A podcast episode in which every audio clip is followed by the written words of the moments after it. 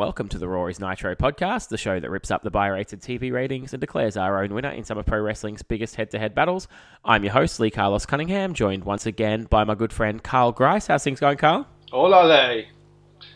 Arriba la raza. How's things? Yeah, not too Underlay, bad. indeed. Yeah, things are fantastic. Um, pretty good indeed. Um, life's going pretty good. I've had a few mojitos tonight, so I'm in a really good mood. okay. but no, I can't complain. And a couple of good shows here as well that I quite enjoyed. So I'm all positive tonight. yes, two, two. Well, I would say surprising shows. Two, two very good shows, and two when you actually look at it from a historical point of view, two quite historically significant. Bar obviously the the inevitable next show for WCW, but the Nash and Hall stuff that are in this show, it's all paving the way of gold. Definitely, definitely. The two shows, of course, we're talking about are King of the Ring 1996 and the Great American Bash 1996, which we watched quite some time ago, but due to various scheduling conflicts, haven't been able to hook up and talk about. So I've been looking forward to this one for quite a while. Um, the two shows as well. Um, definitely historically significant, but not exactly in a boom period. So, um, the King of the Ring took place on June 23, 1996, from the Mecca Arena in Milwaukee in front of 8,762. So, not a huge crowd. And the Great American Bash took place in the Baltimore Arena in front of 9,000 even. So, whilst there are two very historically significant shows, this is right before the big boom. Um, were you watching wrestling back here, Carl? Um, it was yeah, it was a bit. It was this was more towards my on and off period. This is the this is the period when I came back to wrestling. Uh, I went back to like just before this to start rewatching it and to get a build up. Like obviously I caught it back in the Attitude Era of Steve Austin, so through tapes and however means and the beginnings of the internet was going back and looking back into all these kind of things in terms of the NWO, in terms of Steve Austin and all these and what happened to what to what I started watching to just to get some kind of idea of this guy, this Austin 316, where the hell he came from, and then in terms of the NWO, just looking at the early days of that because it was I was always a WWE guy. Obviously, the NWO was the big shot in the arm that the wrestling world needed. Um, but from a historical point of view, I mean, but then the NWO just goes into like bizarre. And nowadays, I find myself trying to research and look into the NWO and how people left, and it's horrific to try and find a timeline or any kind of um, flow to the NWO and its many branches. Yeah, I imagine that would be about as difficult as Duncan trying to track historical ownership of um of stipulations like he did recently. I can't, I can't imagine spending the day doing that. No. You think on, on YouTube, I just have a look like, oh, NWO kicking out members or people leaving, but there's there's literally nothing. You think obviously at times when it had people in it, spoiler alert, Bubba, what did he go? Did he just disappear or? I can't. I need these questions answered for my own personal um, OCD. I, I'm sure you can find Shawn Michaels kicking Booker T out. But I, I actually struggle to watch shows during this time period because, I mean, like anything, when stuff gets really bad, the effects not always immediately felt. So, 95 being largely considered the worst year in wrestling, it was 96 97 that over here in Australia we really felt the fallout and the VHS has stopped coming along. So, I um got plenty of 95, but yeah, 96 97 with the lean years, 98 when it kicked back in, I managed to go back and managed to get my hands on some pay per views from back here, but um, it took many years for me to see all the shows around this era. yeah, but then it's obviously like like I say, and then you go back and you're watching things, and they're not they're not in, a, in an order. You're just grabbing whatever you can watch and watching it. Indeed.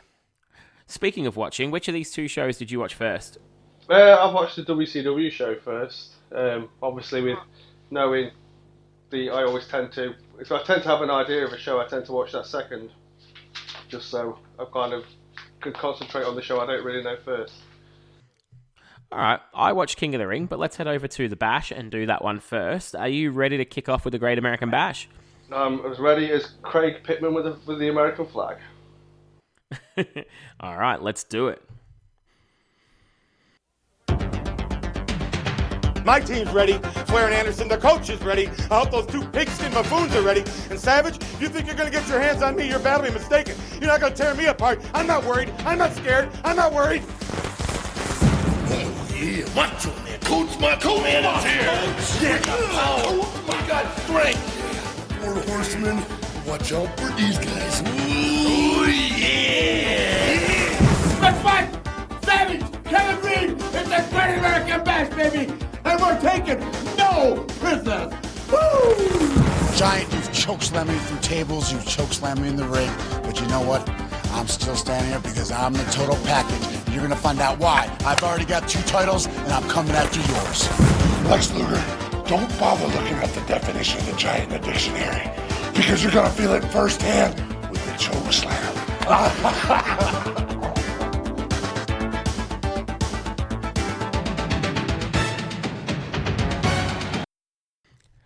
get a Bobby Heenan promo uh, to open the show, um, followed by uh, the Macho Man with the NFL lads. Um, it's a very uh, early 90s, late 80s Royal Rumble Saturday night's main event vibe here with promo after promo to open the show. So I'll splice some of it in. Um, it's really good. It's then followed by Flair, then Lex, then the Giant before we finally do open the show. Um, did you like this for a bit of a change from a, a video package here, Carl? Yeah, it was good. It was very. I think it was very from the influence at the time in America. It was kind of like I wouldn't say like Saturday Night Live, but it was kind of more of like say like the preview. Um, it was a bit different. It was a bit out there. And and then we obviously being the Great American Bash kicked into the national anthem. So um, nothing really stood out there for me. But what did stand out was the opening contest: Fire and Ice taking on the Steiner brothers. I was pumped for this. Yes, in a in a match where there must be a winner, which is a, a unique stipulation in wrestling. yeah, you don't need a Hell in a Cell for that. No, if any all matches had must be winner matches. What what perfect logic? I know, but to know it's not even like it must be a winner match. So then you think it'd be like no DQ, no count out, but there's nothing. It's just this must be a winner with all the like the bizarre matches they've had leading up. It could be on points for all we know. Yes, The match itself does get started with a hip toss from the ice train. Scott Steiner hits one of his own and then a couple of clotheslines. We get a big clothesline and shoulder block from Scott Norton, a clothesline from Rick Steiner, followed by an overhead belly to belly for a two count, which every time these guys throw suplexes, it just impresses the hell out of me. Get a drop kick from Scott Steiner, a Scott Norton Samoan drop, an ice train suplex, and then a belly to belly of his own for a two. Scott Steiner gets in on the action with a belly to belly of his own, and then a T bone which nearly kills Scott Norton. That was fucking oh rough. That's the word I'm looking for. It was rough. it's a good yeah, it's a good job. He um, he's got no neck. Norton then catches Scott Steiner coming off the top rope and nails him with a power slam for a two, which was wicked. We get a short clothesline. Scott Norton locks on an armbar and ignores head kicks from Scott Steiner, which is also pretty cool. Rick Steiner hits a clothesline and a German suplex, followed by a backdrop, the four man brawl, and then Fire and Ice hit a powerbomb splash combination, um, which Scott Steiner makes a save from. Steiner's then hit their Doomsday device slash Bulldog for a two, before Steiner nearly kills Scott Norton once again with a Frankensteiner for a 1 2 3 in a fucking awesome opening contest. Yes, big lads doing big things. Scott Norton, workhorse. When you've got the novice of ice training there, um, so Norton picked up that end of the slack too. Um, just I always, I would, personally, I wouldn't have had Norton as the one to take the pin, but hey ho, it's by the by in this in big boys wrestling contest. This was just like SmackDown versus Raw, move after move after move until the finish is up and we're out. That was just amazing. I loved it. Yeah, and, this, and then Scott uh, Scott Norton attempting some ringside was the only one working a body part with all these repeated shoulder breakers. So there was a slight bit of ring psychology in there. Yeah, this was just four big lads fucking nailing each other. It was great. Forget that. Don't even take away the bit of ring psychology we had. We didn't need it. No. Um, we then take a pretty stiff drop off a cliff with Mean Gene interviewing Jimmy Hart and Kevin Sullivan. Uh, nothing to note here. This was not great. No, Kevin Sullivan talking about he knows what makes a horseman, even though he's never actually been a horseman. yeah, it was um, it was not one of his better Boston promos. No. We then see El Gato taking on Konnan for the United States Championship. Um, had higher hopes for this than, than what it was, but it wasn't terrible. Oh, yeah, it was what it was. It was just the just the um, can't think of the word the the death of the, the lowest point of the US title and how far it's dropped when they put the title on Gonad. Um, just obviously, obviously here's his reward for bringing all these luchadors and this little working relationship. But when you come, when you chuck him Pat Tanaka out in a mask just to have a six minute match with him, it's uh, it's bad. Is El Gato Pat Tanaka really? Yeah, I did not know that. Oh. Holy shit! yeah. Because El, El Gato is Pat Tanaka in Spanish. It isn't really, but it's the fact. it's the fact all, all they did was just put a tiger mask on him, and he just kept his normal ring gear. Holy shit! One half of the Orient Express, and I didn't even notice. Yeah, that's why that's why unemployment was so high in America because Pat Tanaka did all the jobs.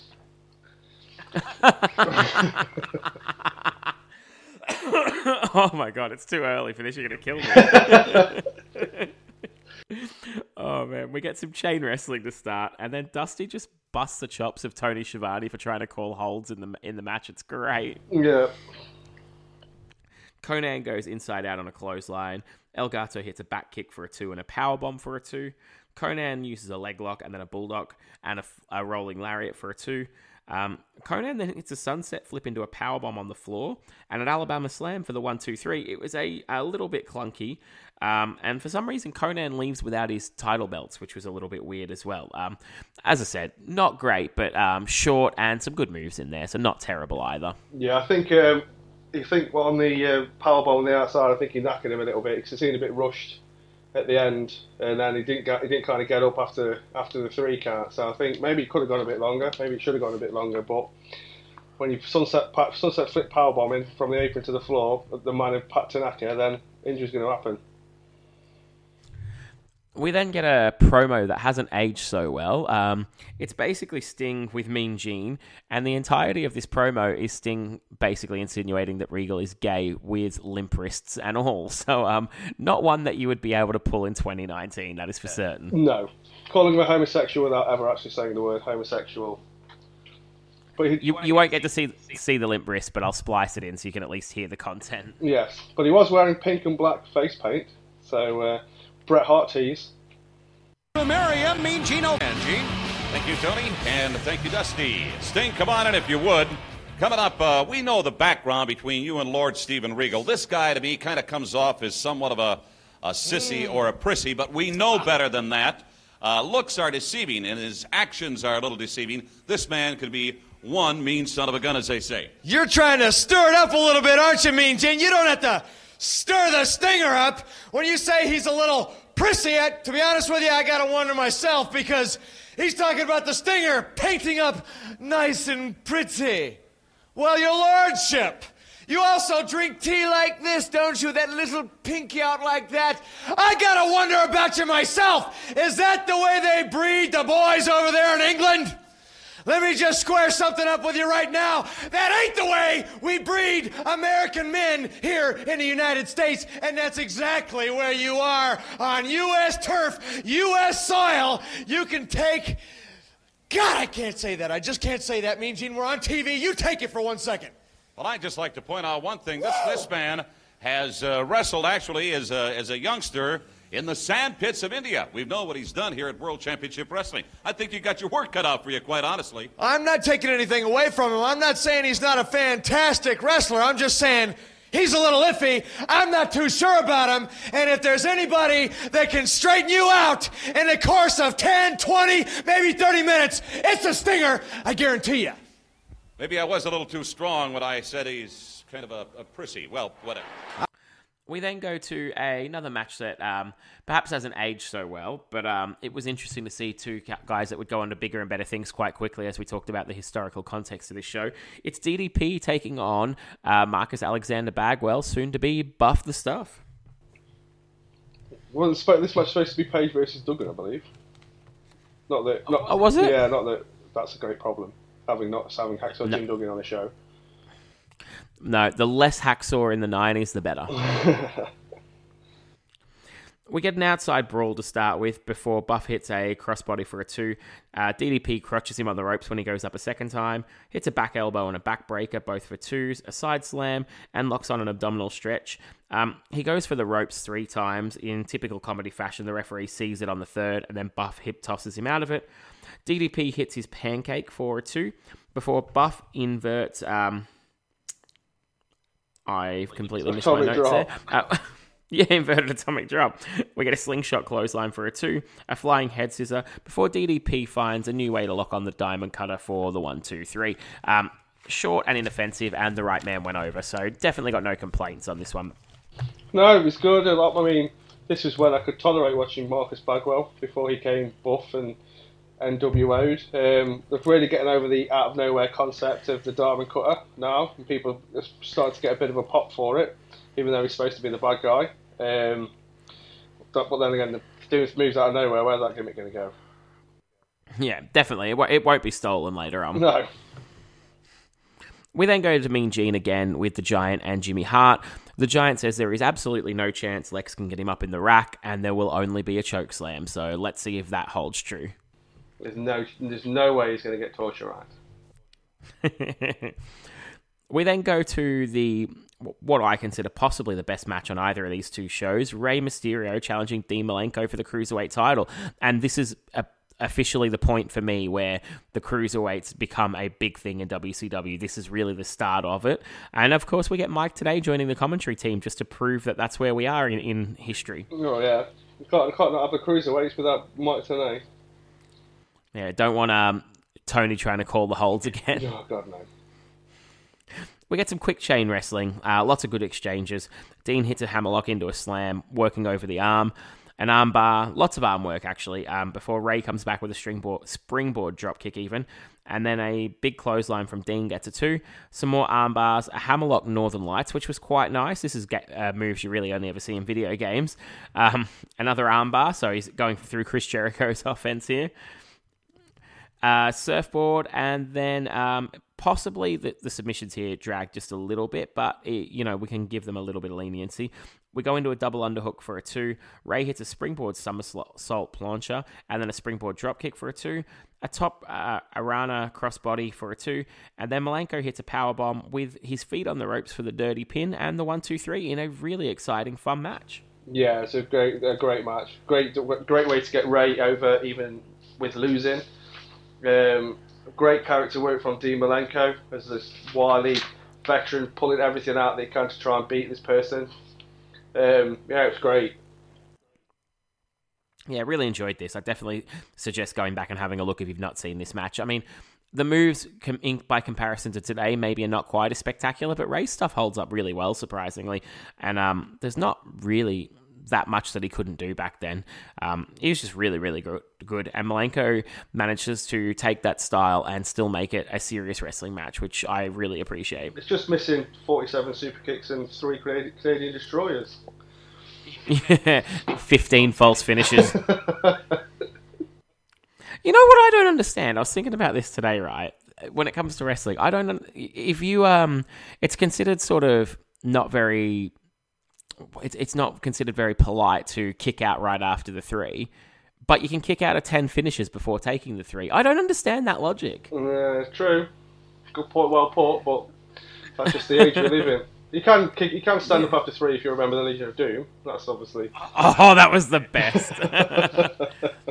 who, who was it that told the story? There was someone backstage just screaming, "Sell, sell!" Oh, oh, well, yeah, it was just a. It was RVD and Kane, wasn't it? And he just got up. Yeah.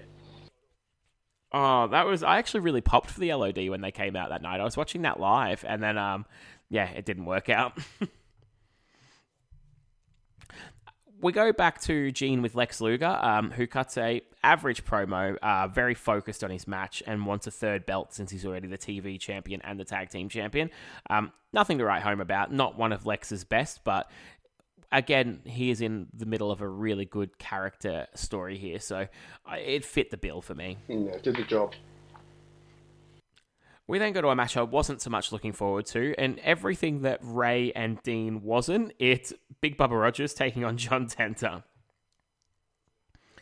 And my first note just says, "Is this the new Johnny B. Bad versus Diamond Dallas Page?" Because I can't escape this fucking match anymore. No, no. It goes. It's just yeah, the the feud the feud that never ends. Tenta's got no music, which I find a little bit weird, and it it sort of hit me, and it really was quite jarring how. In just five years ago, '91, this would have been a huge match in the WWF, but um, now it's basically comedy fodder. Yeah, you've got Big Bubba looking like a gay biker, and John Tenta coming out with half a head of hair. Oh, they brawl along the outside, um, and we get some Rikishi butt attacks. um, and then Bubba goes for an object, but the referee pats him down. Jimmy Hart has it, of course. Um, he gets a two, and then Zaguri, and then a boss man attack. Before Dusty Rhodes tells us that Bubba is the second most agile big man that um, that he's ever seen, as Bubba slowly rolls out of the ring looking gassed. Um, interestingly, he called the Giant the most agile big man he'd ever seen. So there you go. Um, we get a boss man uppercut, which was uh, quite awkward. That was where he's rolled out of the ring. Um, and then we wrap John Tenta's leg around the post. It's weird how um, Bubba is in great shape either side of his WCW run because think 91 as the boss man, he was trim, he was quick, he was energetic. And then when he goes back in 98, he was in great shape again. But in WCW, he was awful. Yeah, it's very. As, as I was saying. You can't, you can't looking at the corporation big boss man. You just can't believe it's the same person. I know it's ridiculous. Um, we get a back suplex, which was quite cool considering the size of John Tenta. Um, he goes up to up top, uh, the boss man, but he's caught with a power slam for the one, two, three. Um, he gets a hold of Jimmy Hart and cuts off Bubba's beard, just a little bit of it. And um, Bubba hides and runs off, basically, I think, trying to cover the fact that he didn't really lose any of the beard, but um, it was what it was. Yeah, and proof that this this feud isn't going to end. we get Gene with the NFL lads and their wives, and we get a classic wrestling shouty promo from the NFL players. Um, the highlight of which is them telling the, uh, the horsemen that they're coming hard. yes. Yeah. It's hard to believe. Would have been perfect for the 80s. But of the four people there, Deborah, Mar- Deborah McMichael is the one who gets the most career and gets most over. Yeah, um, there's a couple of reasons why. we then go to a match that a lot of you have probably heard of. It's Chris Benoit taking on Kevin Sullivan um, in the You Stole My Wife, You Dirty Bastard match. They start with an outside brawl um, and then a brawl through the crowd. This actually pops the crowd because it's 1996 and they've not seen it in every main event for four years yet. They then brawl into the men's room, and the highlight of this is a dad with a huge mullet holding his kid back from getting involved. And then um, the highlight for Dusty is a woman in the in the men's room. he just thinks this is the funniest thing he's ever seen. Yeah, he freaks out. Comedy aside, though, this is pretty much stiff brawling all the way through the arena.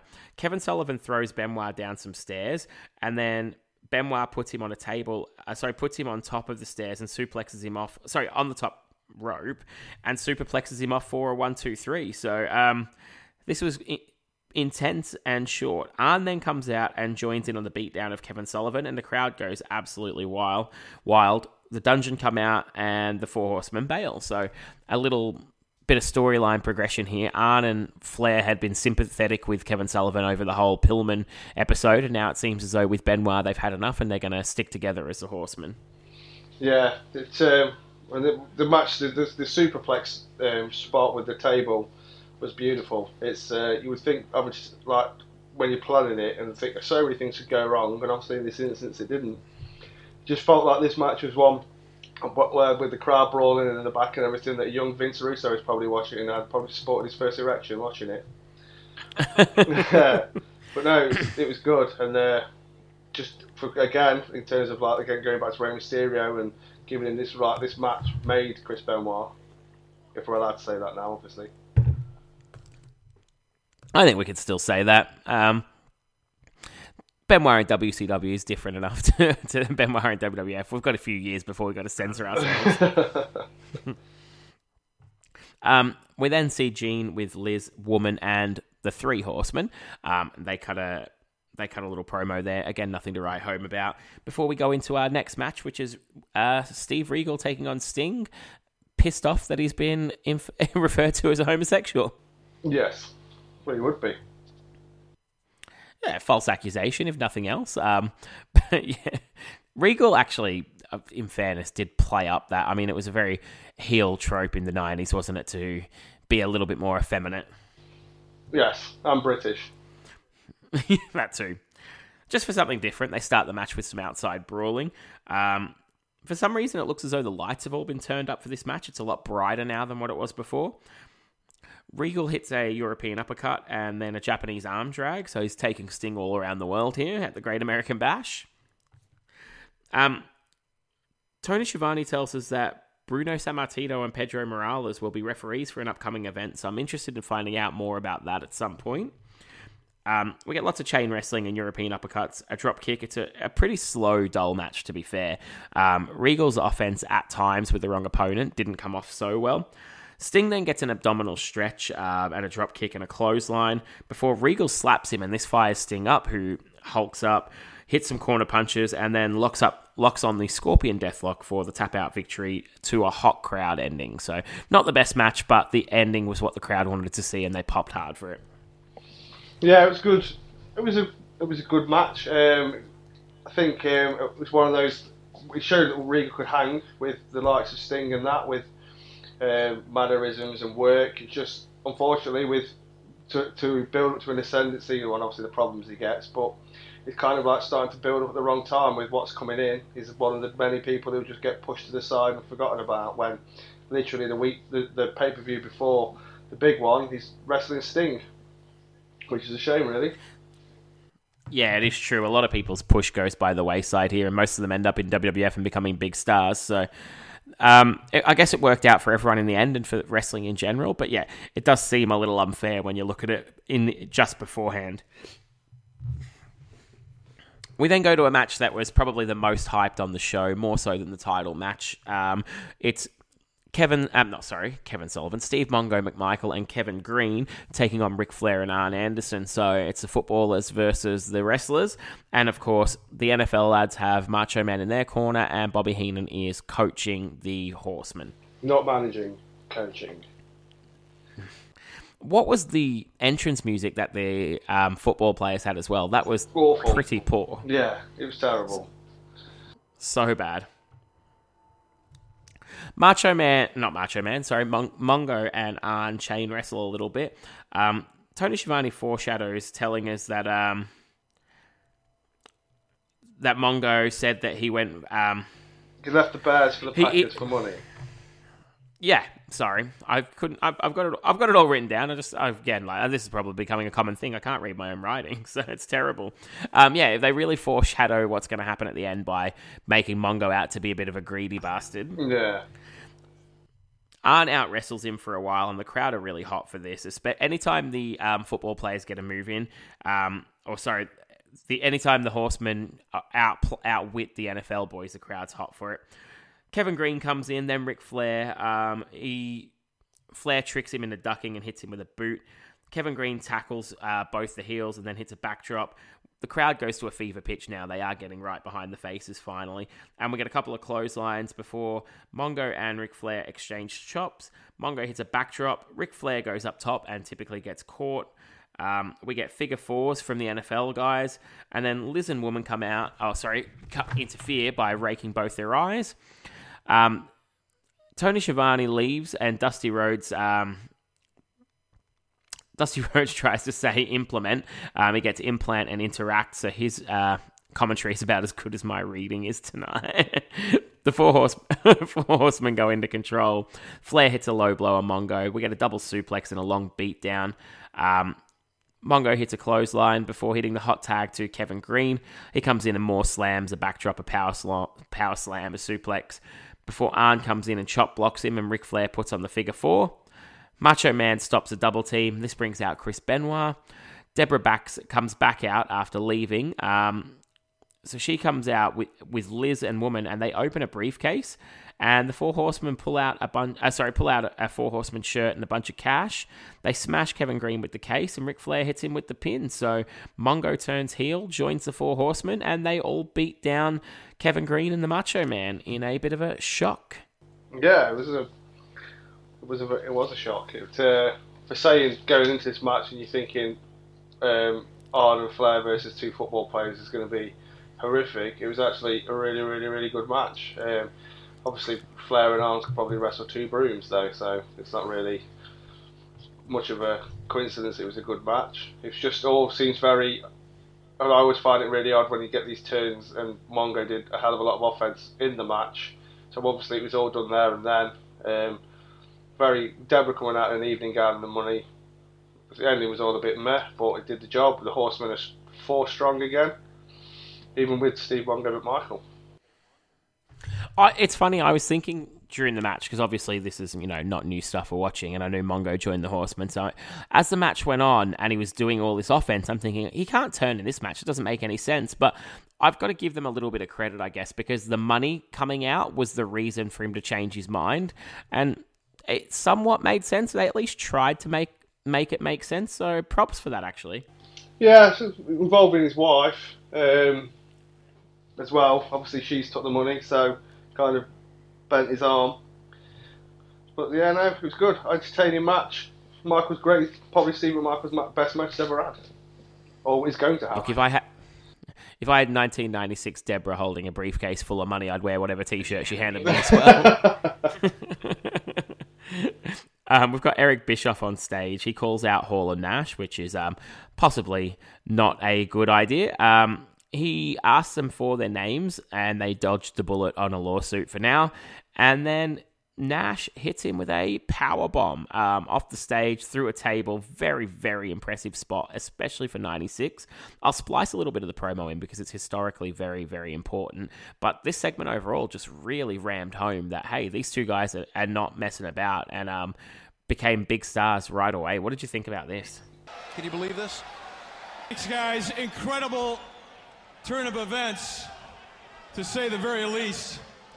Well, many of you know that for the last several weeks, since uh, May 27th, as a matter of fact, we've had a number of, let's just call them interruptions on Nitro. I know, I know, I know. And if you were with us last week, I pointed out that tonight these guys want an answer. We're prepared right now to give them an answer. They know who they are. I know they're here. Come on out, guys.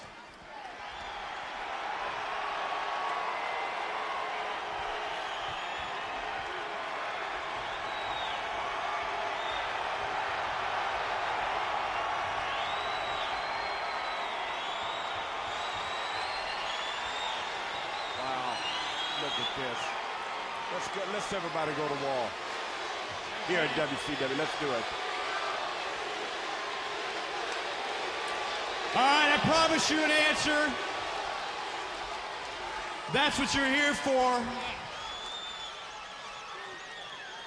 But we've got some questions we've got to resolve before we do all that. Right off the bat, I want to let you know, right here, right now, I was in the WCW offices, debated. You want a match, you want a war, you want it inside of the ring, you're going to get it. They fell into the trap, big man. Okay. Hold on, hold on, hold on. I got some couple considerations here. Before we go a whole lot further, I will tell you it'll be at Bash at the Beach, July 7th in Daytona. I'm free. I'm but free. before we go any further, hold on, hold on, hold on. Before we go any further, let's clear one thing up. Do you work for the WWF? No. How about it? No. Forget about the past, Chico. Let's worry about the future. We want to know who your three guys are. Is it is it the uh, Nacho Man? I don't think so. And what about what about the immortal Huckster? You know, you tell billionaire Ted to break out the money and get anybody you can because the big man and the medium-sized man and our surprise buddy are gonna carve them up. I want to ask you a question right now. He's had his say. Who are they, man? Who are they? I can't tell you. I'll tell you tomorrow night on Nitro. That's the. Deal. You can't tell us. You don't jack us around. Don't jack. Oh, for Christ! Whoa! What are they doing? Security! Get up there right now. For, oh, for, ah! Get Somebody security up up. there! Unbelievable! please. Please get him. Unbelievable. This is sick.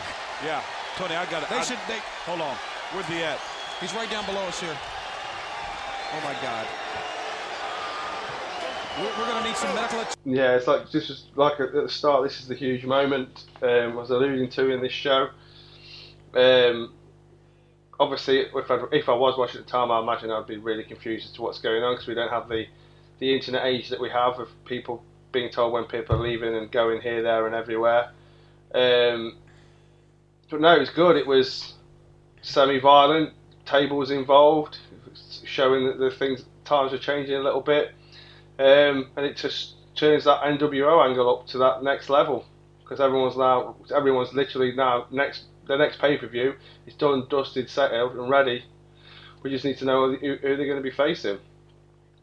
I just always what confuses me was obviously with knowing in terms of Bischoff and where that goes. Like looking back, things like this don't make sense. Um, I think if they could, if I had my fantasy booker on, it would help if they could go back and Eric Bischoff threw somebody else under the bus. It would make more sense. But for the job that they need to do in the meantime, it did the job.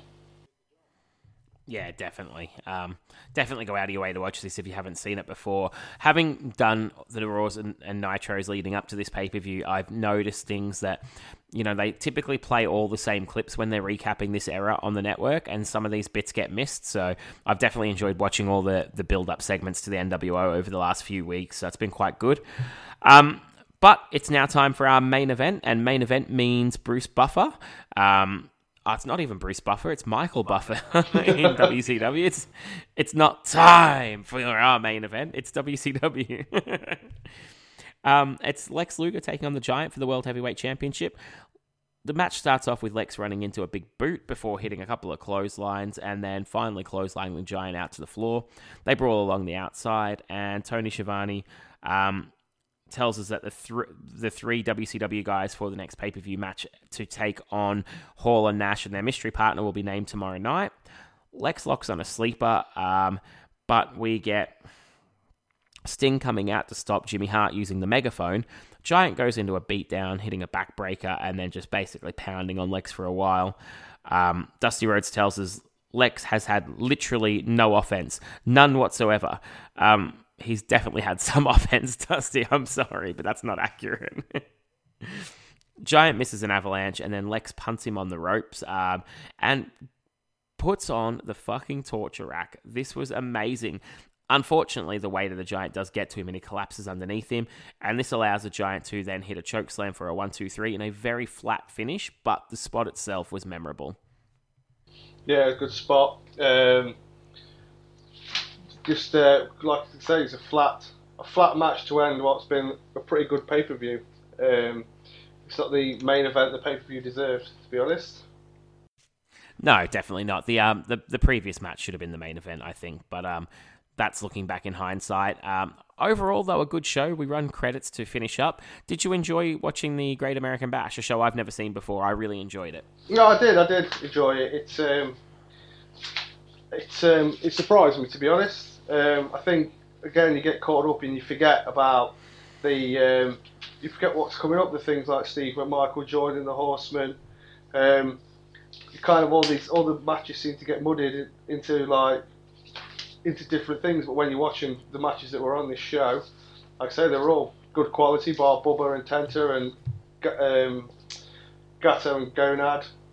But the rest of them, it was a good good show. Yeah, the main event. I think the problem was, I think, because we were so conditioned in wrestling that you thought something big, something was going to happen. I think a lot of people at the time were expecting Luger to to be joining the NWO, so thought something might happen in that um, in that regard. But nothing. Just finished chokeslam pin. good night, nothing. It's like you should, like I say, should have either ended with the Ric Flair McMichael match or just even ended with the with the power bomb, um, just to make you tune in for the next show. It was a pretty like a pretty flat ending, but in terms of the show, it was really really good.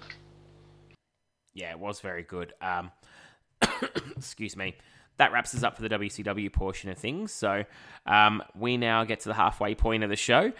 Peace God. Peace God. Now the shit is explained. I'm taking niggas on a trip straight through memory lane. It's like that, y'all. It's like that, y'all. It's like that,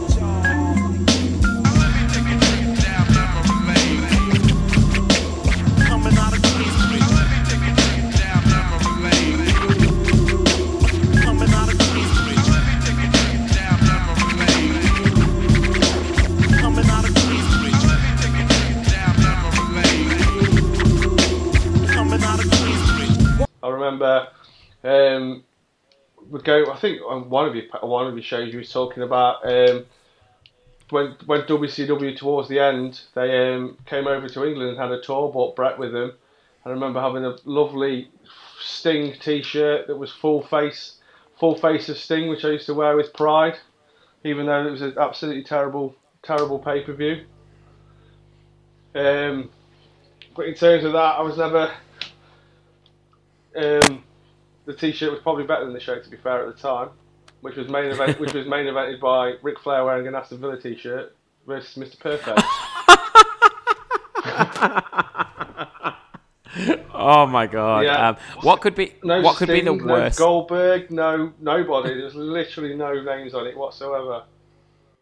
What could be the worst Aston Villa player Ric Flair could have printed on the back of his kit? Probably Ronnie Rosenthal. oh my god, so good. oh man, oh well, that's that's brilliant. Then I've had, I've had some good and bad wrestling shirts over the years. You know, like I remember, I think I talked about this ages ago, but when um they started showing pay per views for a, about a nine month spell in the cinema over here because they lost the rights on the pay TV provider pre network. Obviously, this is like two thousand and three ish, and um yeah, for the first few events, they had a bunch of memorabilia there, and um, I actually bought a load of shirts. I had, a, I actually back then even had a Hulk Hogan Hulkamania shirt, so I, I never wore it. It was hideous, but um, when you see them there for the first time, you go and buy as many as you can afford. So um, I think the the highlights, I had the Wanted Dead Cactus shirt, and I think I had a Degeneration X shirt as well. So I had a few good shirts back in the day. Yes, I got an NWO. I got an NWO shirt last Christmas. Oh, nice. Yeah. Have I posted on Twitter I, my favorite piece of wrestling merchandise right now, outside of probably my my belts and my figure collection? Um, I got the um, Chalkline Ravishing Rick Rude shorts. Have I posted that on Twitter? Not not something I've seen. Oh, I've got to put it up. Um, my wife absolutely hates them, so I make sure to do the Rick Rude dance every time I put them on. All right, well that'll do it for um for precious memories and looking back at some of the good and the bad of the merch we've wasted our money on over the years. We probably could be a lot better off if we'd not wasted so much, but it is what it is. I'd be a lot better off now. Let's head over to Milwaukee and check out the King of the Ring. The World Wrestling Federation. For over 50 years, the revolutionary force in sports entertainment.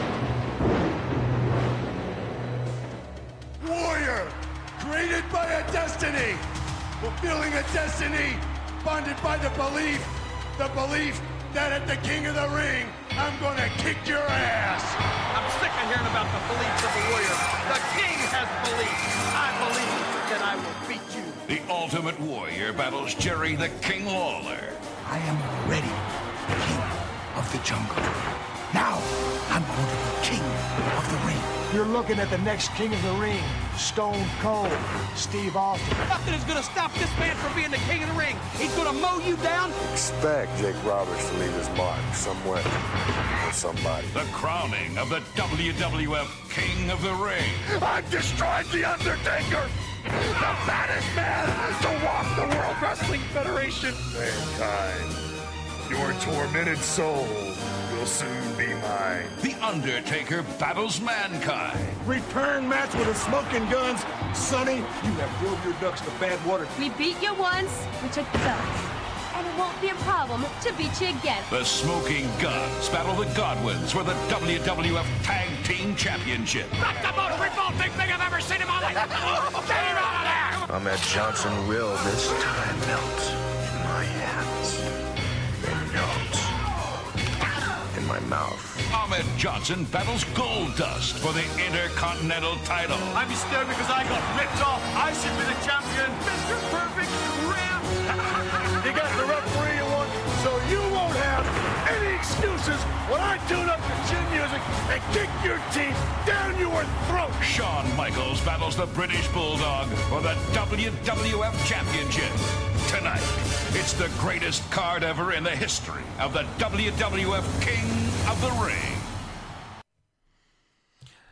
We start off with a hype video for all the matches on the card, and Vince McMahon hits us with this line This could be the greatest card in the history of the King of the Ring.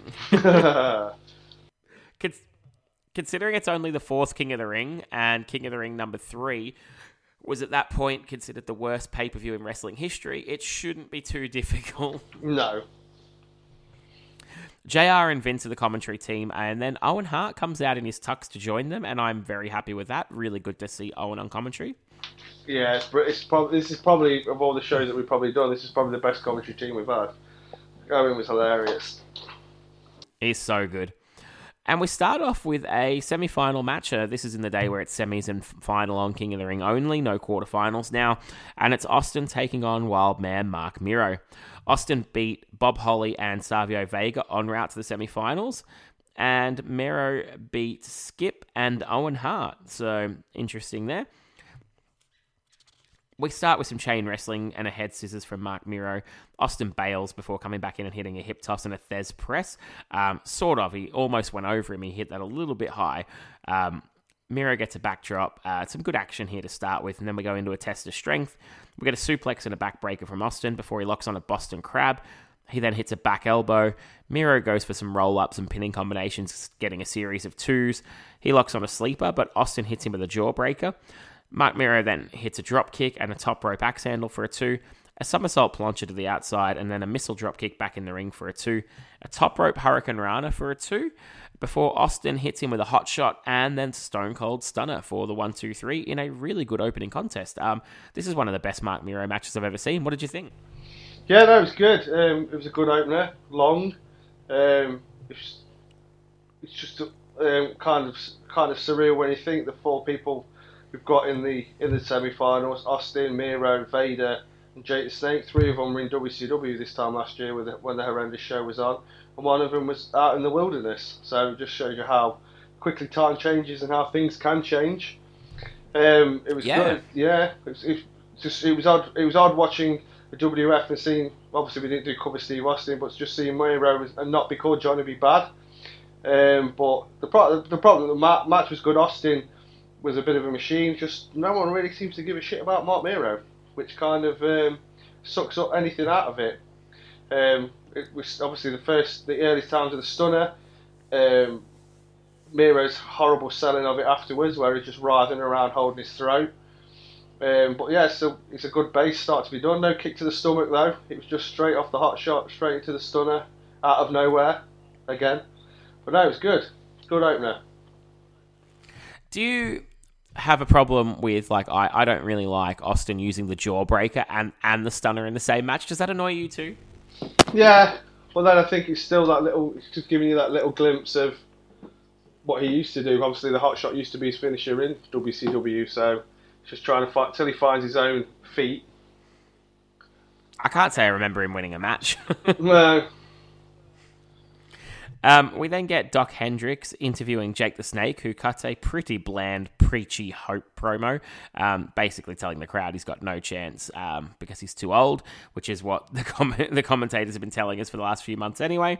And we go to our second semi final match Vader with Jim Cornette taking on Jake the Snake. Now, you had an interesting fact that you hit me with about this match that I did not realize. Do you want to share that with everyone? Uh, yes, it was odd that obviously we're, we're building up that Roberts being past it and was being was and Vader was going to beat up this 41 year old, but at the time Vader was also 41. You wouldn't um, you wouldn't believe it. With obviously Jake Roberts must have had the really really hard paper round because they're both born in 1955, but You're building a whole storyline with Jake being this journeyman old guy, and his opponent's exactly the same age. Yeah, that that shocked me, and then like, and then the ridiculous of the fact that Jake is the one that's still alive now. Yes.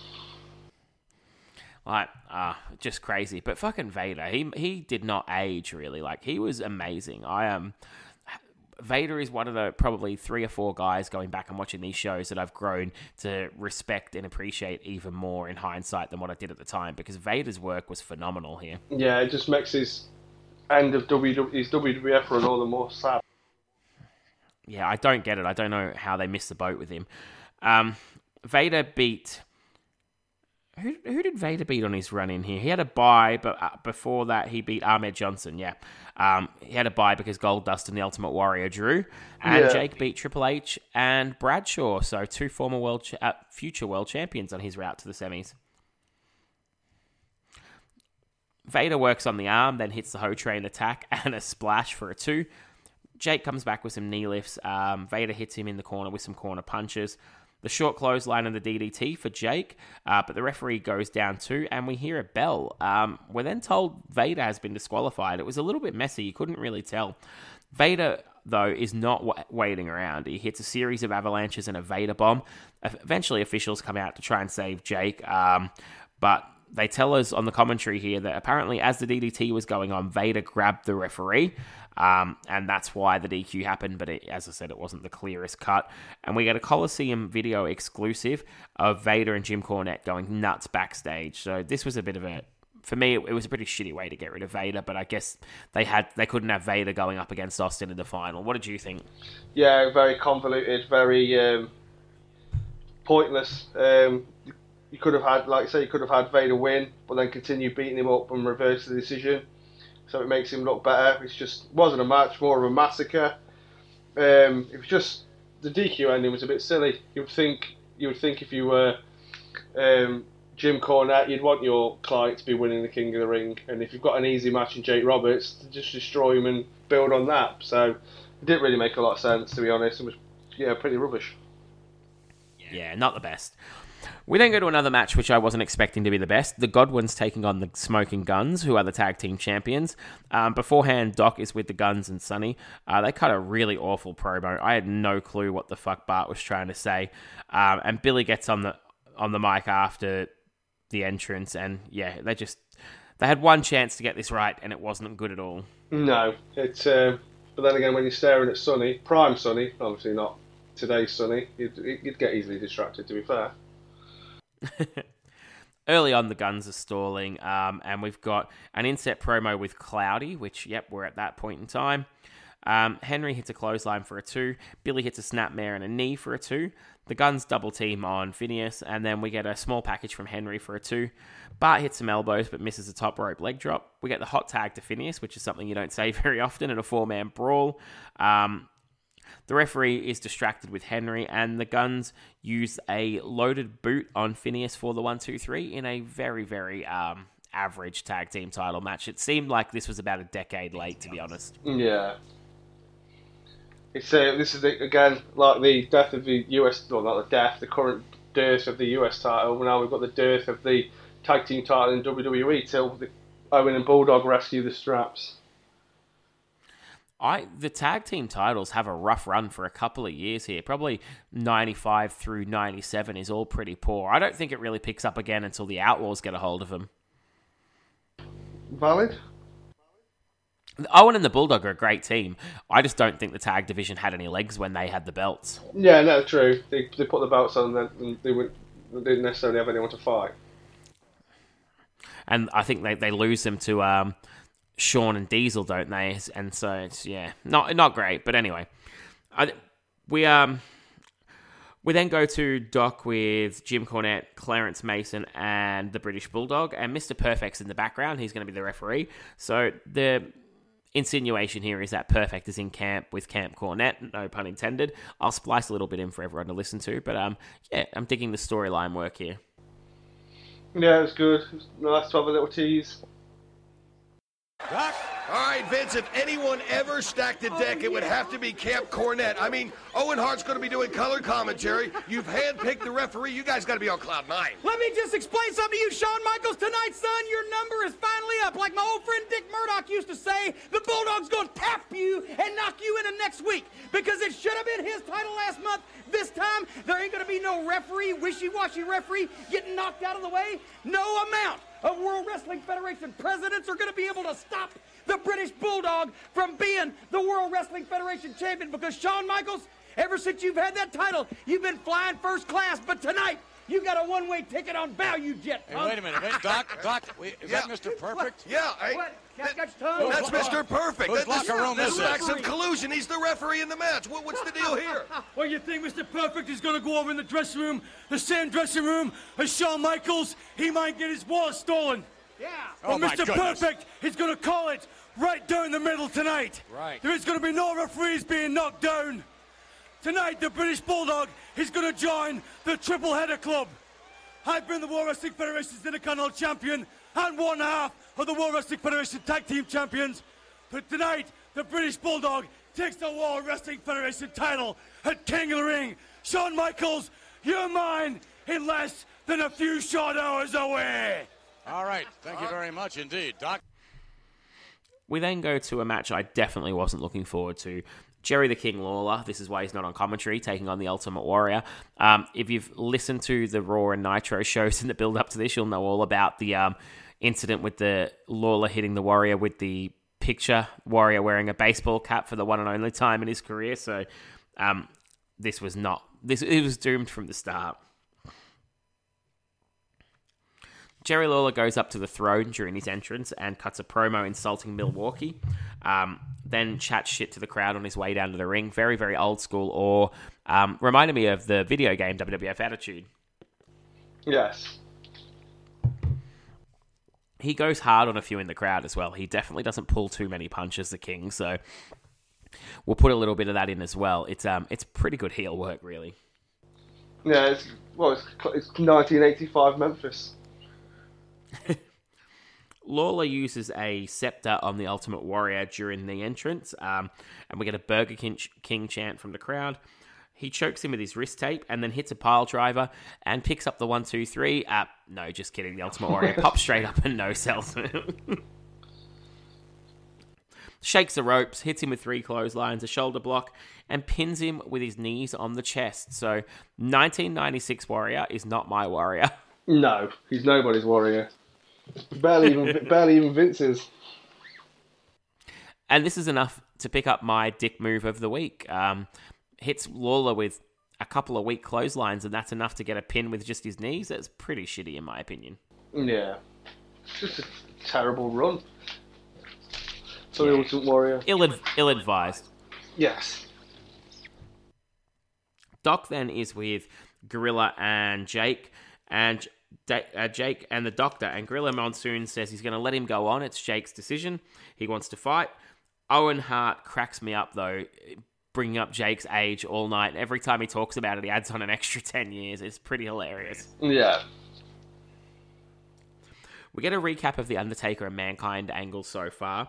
Uh, casket match against Goldust where Mankind popped out, and a count out win um, for the Bulldog on Raw where Mankind held on to the Undertaker's leg from under the ring. So Mankind's definitely been a thorn in the side of the Undertaker thus far. And actually, oh, We this is his pay per view debut as well. You don't think Yeah. at, the- at the time with how it's built with the Undertaker, you think he's been around for a while, but he actually hasn't. It's actually a um, a really good build here. This is the first time in a while that someone genuinely looked like a threat to the Undertaker, and that would be the trend of the next couple of years. So I really enjoyed this so far. Well, yeah, it's the fact of Undertaker actually have to start working as well.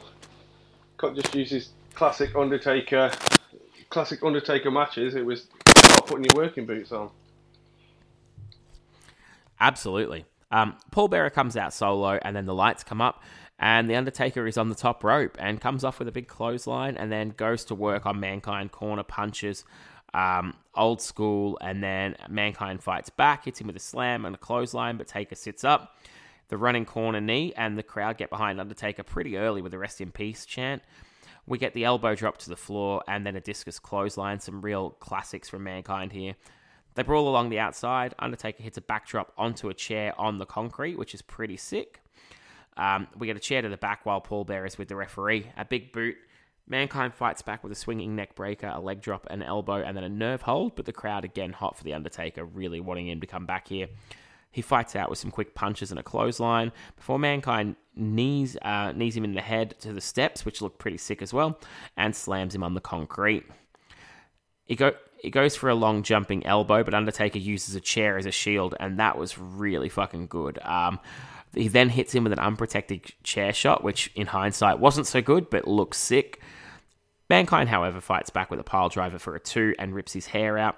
Gets the urn, but Bearer steals it back, locks on the mandible claw, and Paul Bearer goes for Mankind um, with the urn, but hits the Undertaker instead. Mankind locks on the claw again, and holy shit, Mankind picks up the victory over the Undertaker on his pay per view debut in a really, really good match. I enjoyed the hell out of this. What did you think? Yeah, very good match. Um, different to what we're used to. Um, for this, like going back to what I said about the Undertaker. Um, yeah, it was just it was really really good. Um, a nice little sleeper match in amongst amongst the crowd amongst the card. Sorry. Um, this, the com- the chemistry's not quite there yet, but you know what's around the corner, and the, these two, you can't not think Mankind and not think Undertaker. Yeah, definitely. They'd be married together for the, the rest of their career, basically. Um, but this is the start of it all, and it was a really, really good start. So, awesome match. This is one that, obviously, it's not as famous as the King of the Ring or the SummerSlam match, but I would definitely recommend if you haven't seen this, go and watch it. Where it all began. Mm. Owen Hart, of course, with his um, channeling his inner Bobby Heenan while he's on commentary, speculating that Paul Bearer did it on purpose. Um, but at this point, that is not the case so far. Perfect and Michaels have a slight altercation backstage, continuing to build the storyline for the main event, so that was good. Before we go to Gold, Goldust, even defending his Intercontinental title against Ahmed Johnson. Um, another angle again that hasn't aged so well, being basically all around homophobia and Goldust having kissed Ahmed Johnson while he was unconscious. A little bit rapey for my liking. Ahmed storms out and attacks immediately, um, clotheslining the shit out of Goldust, but nearly paralyzes himself with a plancha. Um, not not very well advised.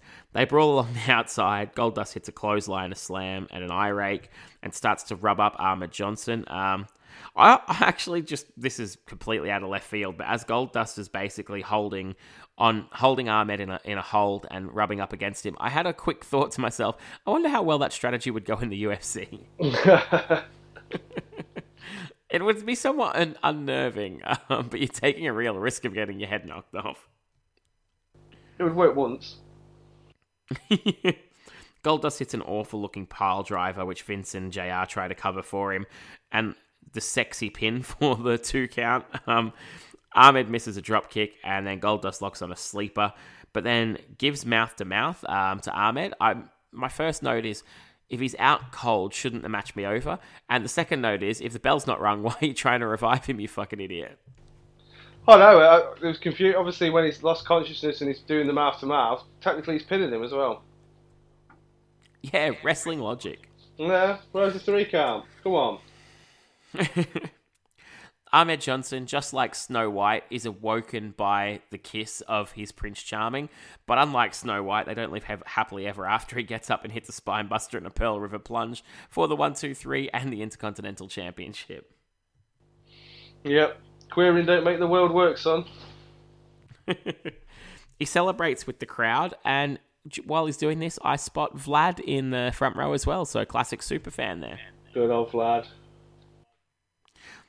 We get a cheesy um, alien themed in your house promo before going to a Coliseum video exp- exclusive. Ahmed Johnson and some lower card faces celebrating, and then Shawn Michaels comes in to congratulate him. Yeah, got to start building that relationship. yep. We then get another sleeper segment of the night. It's not a match, but Brian Pillman coming out and cutting a crazy heel promo with JR in the ring. Um, definitely put some of this in for you to have a listen to, but this was um, something I didn't know happened on this show, and I really enjoyed it. Yeah, you forget in the um, I've noticed in the obviously the times with Nash and uh, Hall jumping, this kind of if you forget that Pullman Pillman came the other way, um, and you forget and you think if it wasn't for his um, uh, ankle and that, what how much more of a bigger part, and obviously his addiction, which eventually killed him, how what bigger part he would have played in the Attitude uh, era. To be fair, because you get the nice little uh, recognition nod between Pillman and Steve Austin on the on the um, aisleway as well. Um, but yeah, I mean, for, I know Hall and Nash take all the plaudits for the signings, but Pillman was a pretty good acquisition. To be fair, Yeah, definitely. Um, I think you're right. If he'd have managed to um, stick around, I do think it would have been a. I think I think it'd have been huge in the Attitude Era, definitely. J- Gerald, look, take it. Go ahead. Yes, thanks very much. Uh, Brian Pill. How's my extended family doing, Jimmy? Fine. I forgot to tell you, I don't even give a damn about my own family. And I think even less of this sewer of human waste that sits before me. It's easy to see why Jeffrey Dahmer tried to consume this whole state from head to toe. It's not really funny. I'm sure the fans are excited about the day that you'll be able to compete in the ring. You think, how do you think you're going to measure up to this level of competition? Listen, you stupid son of a bitch! I'm conducting we this- apologize. What I'd like to know is, how do you feel being one of the members of the wretched refuse, sitting paralyzed with fear. While Brian Effin Pillman does, says whatever he wants?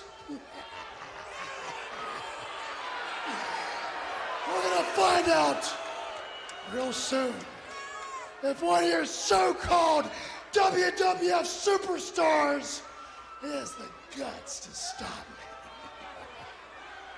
me. We, we then go to their King of the Ring final.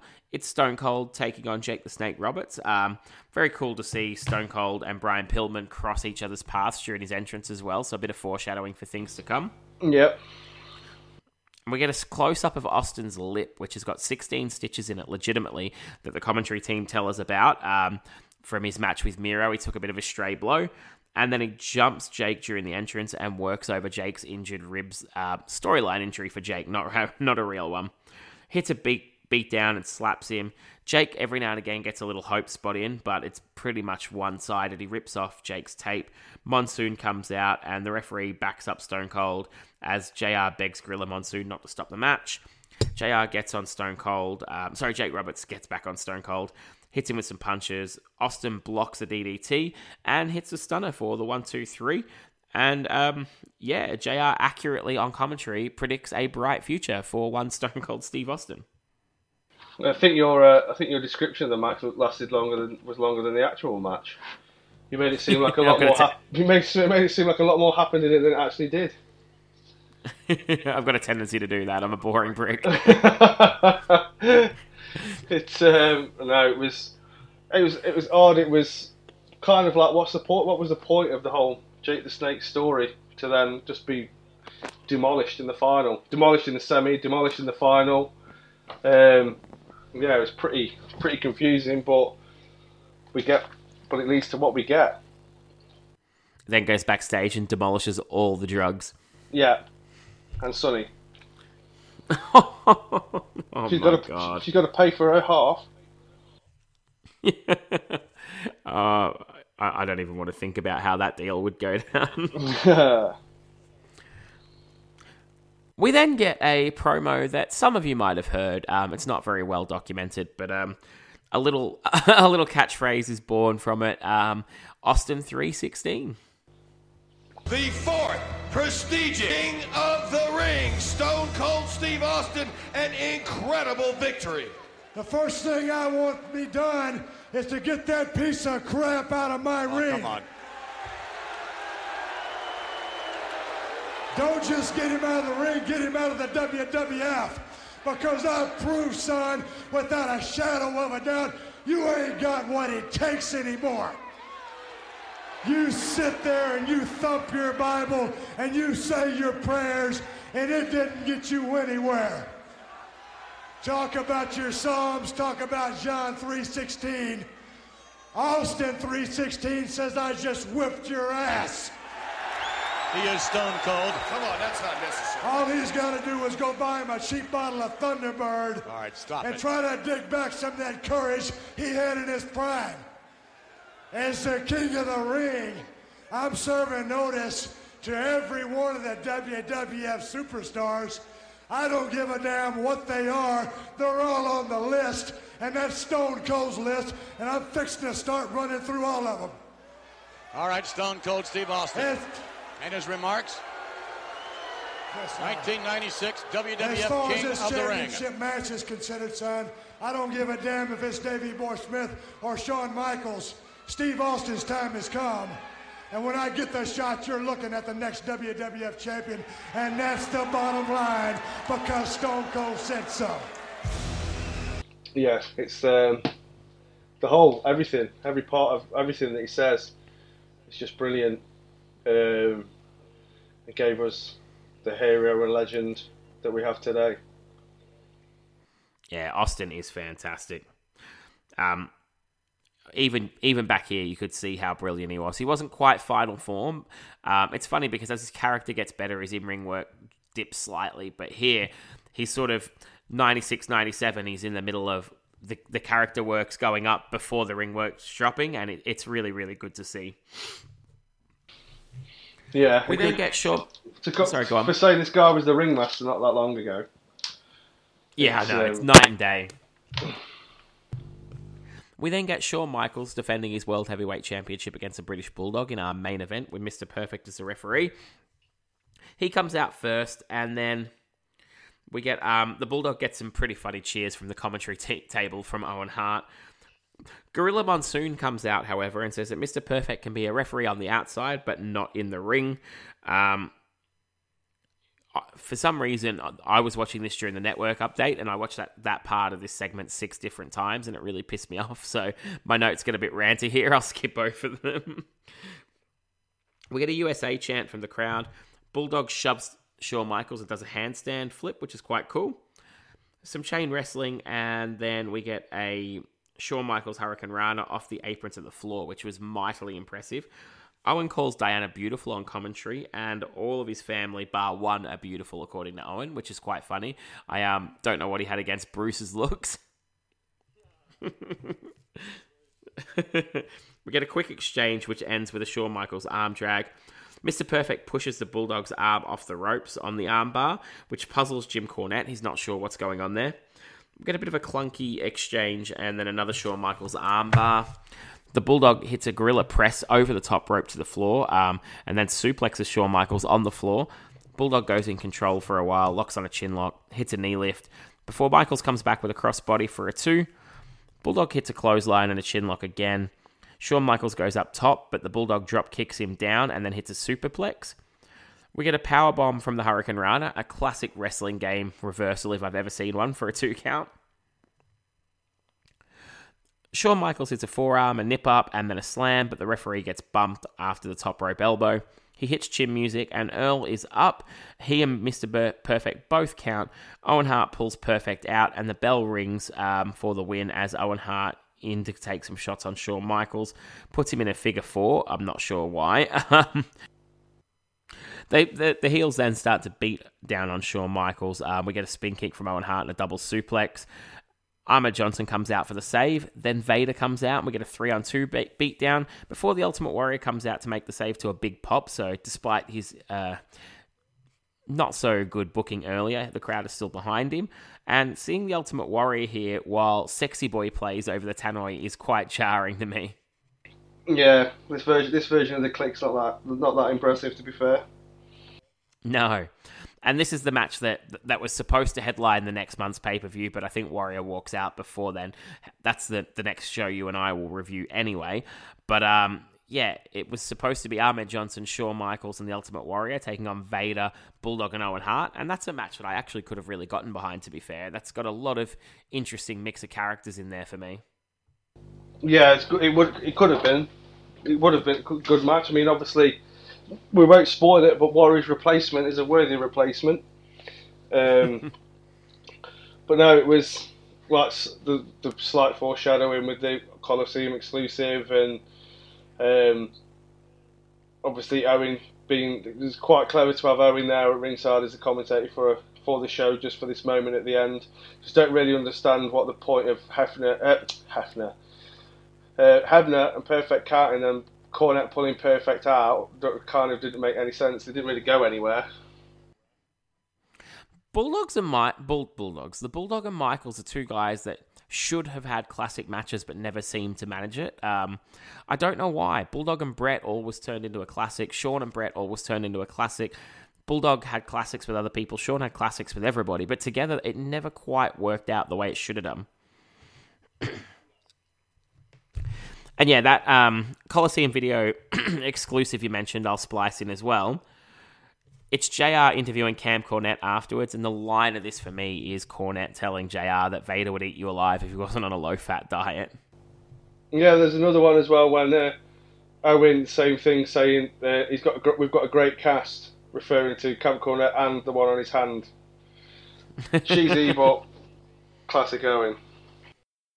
Well, the dust is hardly settled, gentlemen. I can tell you one thing. At the international incident in Vancouver, I know three men that are going to get all over your Camp Cornette. Oh, you, guys should be appalled and ashamed of yourself. What a gang oh, fight. We should be ashamed. We should be ashamed after what Shawn Michaels did. He had every friend he's had since he's been in grade school out there, and that stinking Jose Lothario pulled a switchblade on me. But let me tell you something right now. I know what Shawn Michaels' game plan was. He said, I know I can't beat the British Bulldog. So when the man gets me down, when the man's wearing me out, when the man's running my face into that carpet, then I want y'all, all of my friends, I want y'all to hit the ring and pull him off of me. And that's what they tried to do. But thanks to the rest of Camp Cornette, we're ready to fight. And if they want a six man tag, brother, they got a six man tag. Because if you want a gang fight, you got a gang right here that's willing to go, brother. And oh, Owen, you should really be ashamed of yourself. A broadcaster getting involved. No one threatens you. You had no business in the ring. First of all, don't categorize me. I'm not a broadcaster. I'm a wrestler. I'm a Slammy Award winner, and I'm the best there is.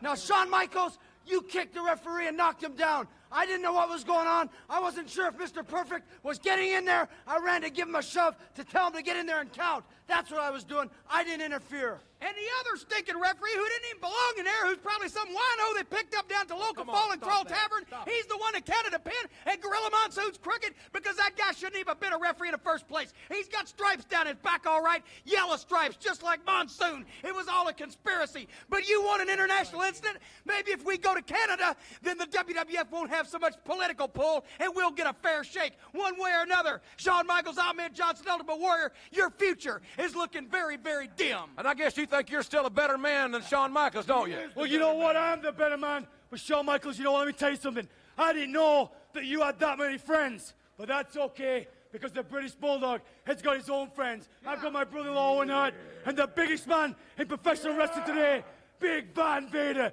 It's going to be Vader time in Vancouver. We got a great cast right here. Yeah.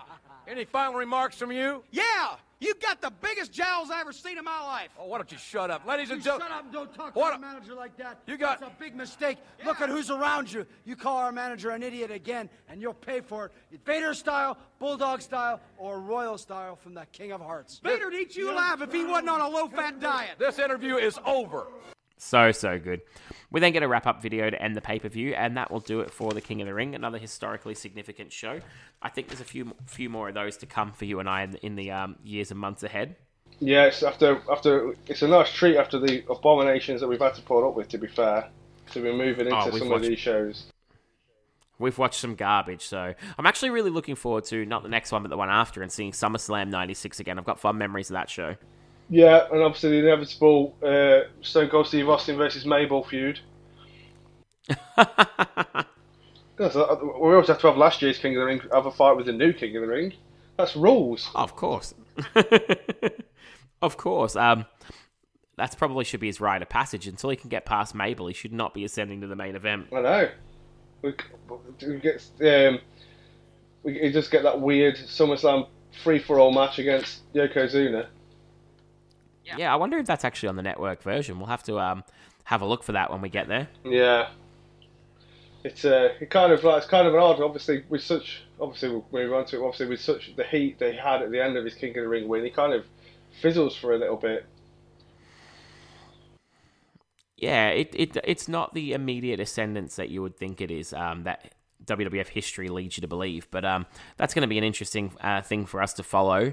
Um, the next few pay per views coming up. Um, obviously, we've got the big six man expected at the next one, and then SummerSlam 96, I'm a big fan of. And yeah, going into 96, 97, there's some really good shows on the horizon. Um, and a very historically significant show coming up in WCW very soon. So lots for us to look forward to. Yeah, definitely.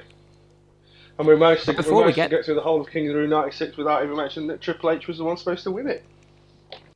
Yeah, interesting. Um, d- don't go out and hug your friends in Madison Square Garden. Yeah, I know. And then what, Yeah, what, you're right, what happened to his career? I'm, I'm sure he made something of it at some point. He got to fight Aldo Montoya in a dark match at this show. yeah, he's got a few um, hog pen matches in his future as well, I believe. Dumpster matches. Classics. We now need to pick ourselves a winner. Um, so going through it bit by bit, who do you, which show do you think had the hotter crowd? Um, I hate these questions. Um, I think in terms of um, just everything, I think um probably WWE. I think they're both semi on par to be to be honest. They both had their moments of uh, ups and downs. Um, they're pretty hot for like the, the Horseman footballers match and bits and bobs. Um, but I think the fact that this the King of the Ring was more solid throughout, a more solid show, they seem to enjoy it more. Um, I actually, you I couldn't split them, so I, I went with a tie. Um, I think- said that. I, actually, you can change it if you want. Hey, I go tie then. I, they're both similar sized crowds that were pretty happy with what they got served up for the most part, so I really couldn't split them. Um, I could split them, however, on use of characters, and I went with the WWF um, simply because WCW didn't have Macho Man or Hogan in a match, so it wasn't like all their big stars were on display, and Hall and Nash were on the show and made a big impact, but again, not in matches, so I went with the WWF, who really only had Bret Hart missing from this show. Everybody else was on, on cast. What did you think?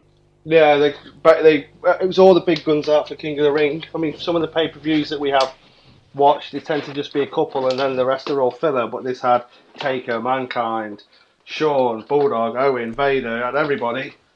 And Definitely. WCW had El Gato. Not a Gato. Yeah. Pat Tanaka in a mask? Yes, Pat Tanaka in a mask. Who do you think uh, had the best storyline development of the two shows? This is a tough one because I think both these shows really did move their stories along. So I couldn't split them. Did you have a, a strong preference either way? No, I couldn't. It's kind of they were both kind of tra- they're transitional. Is not really the word, but they were both moving in the directions that were going in. So, in terms of storylines, everything was built. Everything was continuing and building. Another another category which I found quite tough to split um, was the production value. Did you have a preference? To, who do you think put on the slicker show here? I think um, in terms of slickness, I think going back to what you're saying about the video packages, it seems like WCW are trying to start making more of an effort and try and move on with things. So I gave them in terms of trying to pick one. They're slight nod in terms of that because they're trying to. It it seems like they were trying to present things a little differently. Yeah, I agree. Um, I think they mix things up a little bit to their usual, whereas the WWF was very same old, same old. Um, which means coming into the last, the last category, match quality, we are a dead tie. Who do you think put the better matches on? Because this is not an easy one for this one. No, same again. I think I, I can't I can't really split them. To be fair, they both had duds. They both. Um, my battery's about to go. Oh shit! Lucky we're right at the end then. Yeah, I know. I've got literally one percent. So if it drops off, it drops off. Okay. Um, so you went with the tie. Yeah. As did I. Um, I couldn't split them, so I think we've got a, a dead tie, which is pretty fair because these shows were both pretty, pretty good. Um, as your battery's about to die and you're going to need to get off here, so we should probably wrap it up. So thank you very much for being on once again, Carl. Um, hopefully, we'll be able to pick a time and hook up a bit quicker for the next two shows. Um, anything you want to say before we, we check out for the night? Uh, no. Um, just yeah, it's good to think. It's good to it's good to do this again, and uh, yeah, hopefully we'll do things a lot quicker than eight than the ten months that we've waited for this one. So, um, yeah. Good to be back. All right. Well, thank you very much for, for jumping on. Thank you, everyone, for listening. And that is where we're going to end it for tonight. So thank you all, and we'll speak to you again very soon. Bye bye.